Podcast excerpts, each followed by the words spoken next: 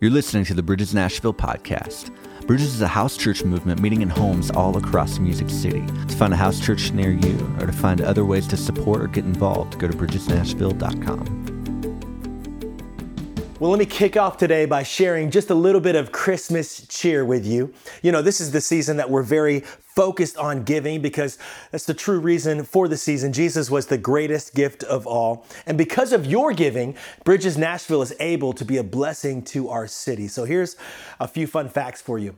We were able to provide 110 Christmas meals for our friends that are living in homelessness in partnership with the Nashville Rescue Mission. We were also able to adopt 11 kids through our partnership with Haywood Elementary and the Angel Tree program. That's a that's 11 kids that got an unforgettable Christmas because of your generosity. We're also going to be giving a Christmas blessing to the Bridge Ministry as we've done the last few years. Now, the Bridge Ministry has been blessing those who are living in homelessness here in Nashville for over 15 years. And I want to encourage you, you can still be a part of this Christmas blessing. So if you go to bridgesnashville.com slash give, click on missions in the drop down menu, you can join us in being a part of someone's miracle this Christmas season. We're all about being the hands and feet of Jesus Christ, and this is a very simple way you can do that. So I encourage you to continue in the heart and attitude of giving as we wrap up 2021. Well, listen, we've been in this series called The Story, and uh, we've looked at how joy, hope, and peace are all a part of the Christmas story. And today I want to continue in that heart by sharing about one of the most incredible things that Jesus came to give us on Christmas.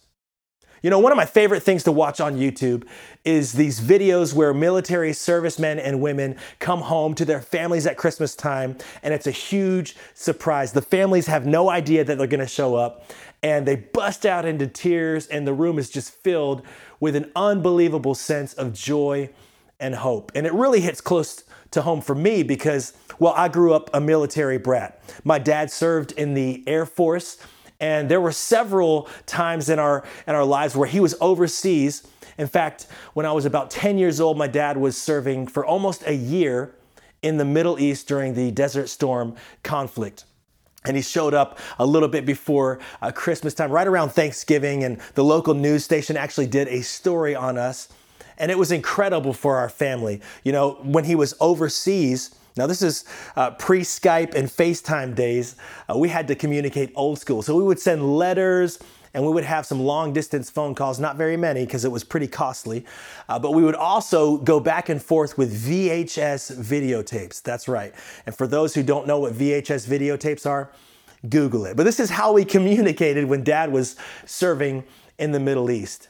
But there's nothing like the real deal. There was nothing like having him in the room with us for that Christmas. Presence trumps everything. And when you're in the room with each other, when we're in the room face to face, there's just something special about that. You know, in this year, we've been on a lot of Zoom calls, haven't we? And, uh, you know, there's just something extra when you're in the room with somebody. God's presence was with us on that very first Christmas. In fact, the name Emmanuel means God with us. Jesus came to establish a new way of connecting with God. It was his very presence that was opened up to us. Well, I hope all of you had a Merry Christmas and uh, you got to spend some time with those closest to you. Hopefully, you had their presence with a CE uh, in the room with you and you got to spend some actual time in their company. As we've been in this series, uh, we've been looking at the greatest birth in all of history. How when God came in flesh and blood, when heaven kissed earth, everything changed. And we've been talking about these amazing virtues that aren't just for Christmas Hallmark movies and it's not just for Christmas cards and Christmas carols. You know, hope, joy, and peace are for every believer who puts their faith in Jesus Christ. We all have access to hope, joy, and peace through the power of the Holy Spirit. And today I want to close out this series and I want to close out this year. Crazy to say that, right? But 2021 is coming to a close. We're about to kick off a brand new year. And so as we do that, I want to share a message that I'm going to call With Us, For Us, and In Us. You know, I've said it often, but the entire Old Testament points towards Jesus. The Gospels reveal Jesus, and the entire New Testament is written in revelation of him. So, what did Jesus come to reveal? Well, Jesus came to reveal the Father. He came to show us what God is like, the very heart of God. Jesus would often speak that he was here only to do what the Father told him to do, only to say what the Father told him to say, that everything he did was in conjunction with the Father. Nothing he did was apart from the Father's heart. And when his disciples, like Philip, would ask him, Well, just show us the Father, Jesus would say, Anyone who has seen me has seen the Father. Jesus Christ showed us what God is like. And God is love. You know, at the manger in Bethlehem, we receive the promise of his presence, Emmanuel, God with us. And so I want to just highlight a few things about the presence of God as we see it in the Christmas story. First off, God's presence is attracted to humility. Who were the first people to get the birth announcement that Jesus had been born in Bethlehem? It was the shepherds. Shepherds were a humble and often overlooked part of this culture in Israel in that day and age. And it's as Mark Batterson often says if you remain humble and hungry, there's nothing God cannot do in and through you. Second Chronicles 16 9 says, For the eyes of the Lord roam to and fro over all the earth to show himself strong on behalf of those whose hearts are fully devoted to him. Fully devoted hearts are humble hearts. And when you humble yourself and you don't come to God with pride or entitlement, but you come with a heart of humility, God can always speak to you. He can always use you for His will. And that's exactly what happened with the shepherds 2,000 years ago. By the way, if you haven't seen The Shepherd, it's a special put on by the same people that made The Chosen. You can watch it for free online. I highly recommend that. It's an amazing portrayal of the humility and the heart of the shepherds in that day and age. God's presence is attracted to humility. Another thing that we see in the Christmas story about God's presence is that it's available to everyone, to anyone.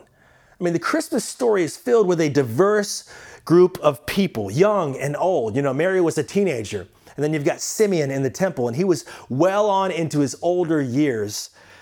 He was about a senior citizen as I get. So you've got young and old, you've got women and men uh, Mary and Anna and Elizabeth were some of the leading females in the Christmas story. And then you've got men like Joseph and Zechariah. You've got poor and rich, shepherd and wise men, or they're known as the three kings. God's presence is available to everyone. See, the arrival of Christ was good news for all people. Luke 2, verse 10. But the angel said to them, Do not be afraid. I bring you good news that will cause great joy for all the people. And then, thirdly, God's presence is accessible anywhere. Now, this is amazing. The fact that Jesus will be born in a stable of all places, not a palace, shows us that there's no place that God can't meet us in. When you begin to pray, you access his courts. When you begin to worship, that's an open door to his presence. And when two or three come together in his name, Jesus is there in our midst. I love Hebrews 4:16. Let us therefore come boldly to the throne of grace that we may obtain mercy and find grace to help in time of need. Anywhere you are, you can access the throne of grace. You know, we love to sing that song, Holy Spirit, here at Bridges Nashville. In fact, just the other night at our uh, prayer and worship night on December 19th, it was a night of Christmas carols, but spontaneously being led by the Spirit, we just began to sing that chorus Holy Spirit, you are welcome here. And I love the bridge of that song. It says, Let us become more aware of your presence. God is omnipresent. That means he's, he's everywhere all the time, right? But it's when we come into alignment and awareness of God's presence that He actually makes Himself manifest, known to us. And it can happen anywhere. God's presence is attracted to humility, it's available to everyone, and it's accessible anywhere. God is with us, Emmanuel. So God is with us, and I want you to know that God is for us. At Calvary, Jesus was God for us, taking on our sin and the sin of the entire world at that time. Why? To restore relationship between God and mankind. 1 John 2 2. He is the propitiation for our sins, and not for ours only, but also for the sins of the whole world. Maybe you've never heard that word propitiation before, but it's a huge word with eternal impact. And it can be translated as satisfaction or covering, coming from the Greek word hilasmos. Uh, God is holy and perfect. Listen, God is holy and perfect, and it's in his righteous anger and justice that he burns against sin. And therefore, God cannot allow sin to simply enter into his presence. Mankind was and is anything but perfect. And so we needed something to heal the gap of separation. We needed that to be remedied so that we could be in God's presence. Enter Jesus and the cross. The concept of atonement deserves a full message in and of itself. But just for the sake of time today, you have to understand that the depth of Jesus dying for us on the cross was all about this word atonement. He was the atoning sacrifice, the perfect and spotless lamb without sin, without imperfection. You can almost take that word atonement and divide it into three words at one mint. At one mint. And because of Jesus' sacrifice on the cross, we were once again at one with the Father. Relationship could be restored to God, but it's only through Jesus. See, He's the only way. He's the way, the truth, and the life, and no one comes to the Father except through Him. We could be adopted as sons and daughters into the family of God through the blood of Jesus Christ. You know, Christmas reminds us that uh, before there was a cross, there came a manger. Isn't this pretty incredible uh, that when you understand that Jesus was a carpenter by trade and that he was laid in a manger at his birth, which was definitely made by a carpenter, and then when he died our death on a Roman cross, more than likely that was also constructed by a carpenter. It's pretty incredible when you think about that. There are no holes in the gospel. 2 Corinthians 5:21 tells us, "For God made Christ, who never sinned, to be the offering for our sin." So that we could be made right with God through Christ. Uh, this is the gospel, right? This is how we can have life and have it to the full was through Jesus' sacrifice on the cross and his resurrection. You know, to simply put it, he came to our place and took our place so we could find our place. And then he invites us back to his place. God with us, God for us. And lastly, today, since the moment of Pentecost in Acts 2, we can have God in us. This is the Holy Spirit active and alive. Jesus was filled with the Spirit and led by the Spirit. You know, many times towards the end of Jesus' time here on earth, he would tell his disciples that, listen, I'm not going to be here in flesh and blood for much longer, but don't worry. I'm going to send an advocate, a helper, someone to guide you and to bring to remembrance the words that I've spoken with you. This advocate is the Holy Spirit. You know, the Greek word is paraclete, which translates into an advocate or a counselor in the sense of a courtroom setting, someone who pleads with the judge on your behalf. The Holy Spirit intercedes for us to the Father. You know, when you pray in and through the Holy Spirit, you're activating the greatest form of prayer that you have. You know, praying in tongues or praying in the Spirit is the key to a powerful prayer life. And if you don't yet pray in this way, Pastor David or myself, uh, we would love to meet with you and share a little bit more about praying in the Spirit, praying in tongues. What does that mean? We'd love to sit down with you and talk about that. And we'd love to pray with you that you would be filled with the Spirit afresh, that God would give you your very own prayer language. Why? Well, check out what Paul writes in Romans chapter 8 verses 26 and 27. In the same way, the Spirit helps us in our weakness. We do not know what we ought to pray for, but the Spirit Himself intercedes for us through wordless groans. And he who searches our hearts knows the mind of the Spirit because the Spirit intercedes for God's people in accordance with the will of God. Listen, do you want to pray in strength and pray in God's will? And pray in the Holy Spirit. The Holy Spirit is the change agent in our lives, God working within us. The Holy Spirit is our connectivity to the heart of the Father.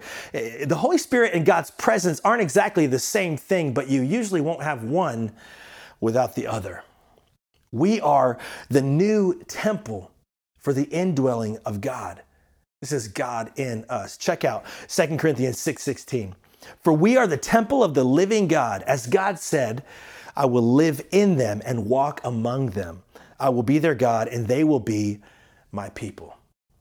So at Bethlehem, Jesus was God with us. At Calvary, he was God for us. And at Pentecost, the Holy Spirit is God in us. Take just a moment today. Focus your heart and mind on this powerful truth. You know, as we approach a new year, let's be intentionally living in this truth. Truth is everything today. Knowing the truth will help keep you grounded in a culture that continuously strays further and further from it. Culture tries to redefine truth and tell you to find your truth, but there is one truth, and that is Jesus. He's the way, the truth, and the life. And knowing this can help keep us grounded in a culture that continuously has no grasp of it.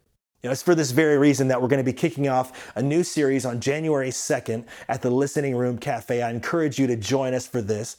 I don't know how long this series is going to go, but it's going to be all about truth. It's going to be a series that's based on the letter that Paul wrote to his young friend Timothy. First and Second Timothy are filled with practical and spiritual truths that we can apply to our everyday lives. We're going to call this series The Good Fight. And trust me, you don't want to miss January 2nd as we kick off 2022 with this series. Make plans to join us. Thanks for listening to the Bridges Nashville podcast. To stay up to date on everything going on at Bridges, you can find us online at facebook.com slash Bridges Nashville or at Bridges Nashville on Instagram.